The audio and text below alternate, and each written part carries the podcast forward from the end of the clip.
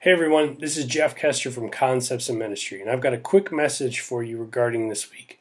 I know a lot of you listen to us daily, and as you can already tell, there's a little bit of difference in my voice. And that's because we're going through some changes in the studio, and so right now I'm changing over a lot of things. But I didn't want to leave you out of the loop for Thanksgiving week. So my thought was, what if I gave you something just to chew on for the entire week and something to do every single day?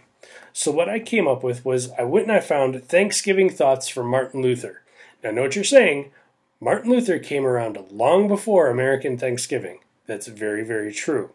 But what Martin Luther has to say from the Large Catechism about being thankful is really relevant today. Yes, it was written in 1529. That's right, I said 1529.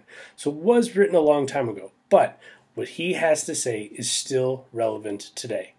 So, after this podcast, the next podcast that will be available will be Thanksgiving Thoughts from Martin Luther. What I want you to do is every day listen to that. So there's not going to be a daily podcast. There's not going to be, uh, we're not going to go through Galatians until next week when we pick it back up after Thanksgiving. But what I want you to do is every day listen to what Martin Luther has to say. Now it's going to sound a little bit different. It's going to sound a lot, little echoey like this. And there's not going to be music at the beginning or end of it. It's just going to be the straight thoughts from Martin Luther.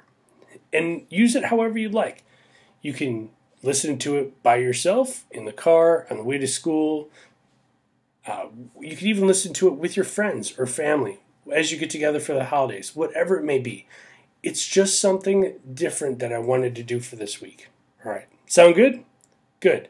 So, Next one will be Thanksgiving thoughts from Martin Luther from Luther's small Luther's Large Catechism, and then we'll pick up Galatians next week.